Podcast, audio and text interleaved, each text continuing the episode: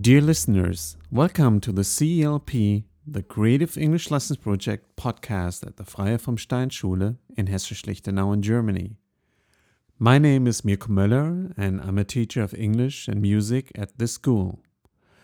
The first season has been produced by a 10th grade basic English course and is dealing with different flashpoints in the world when it comes to the environment or how people can make a difference.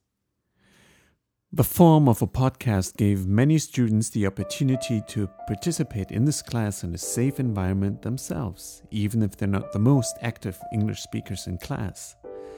The students have chosen countries they're interested in or that they found interesting enough so that they wanted to find out more about them.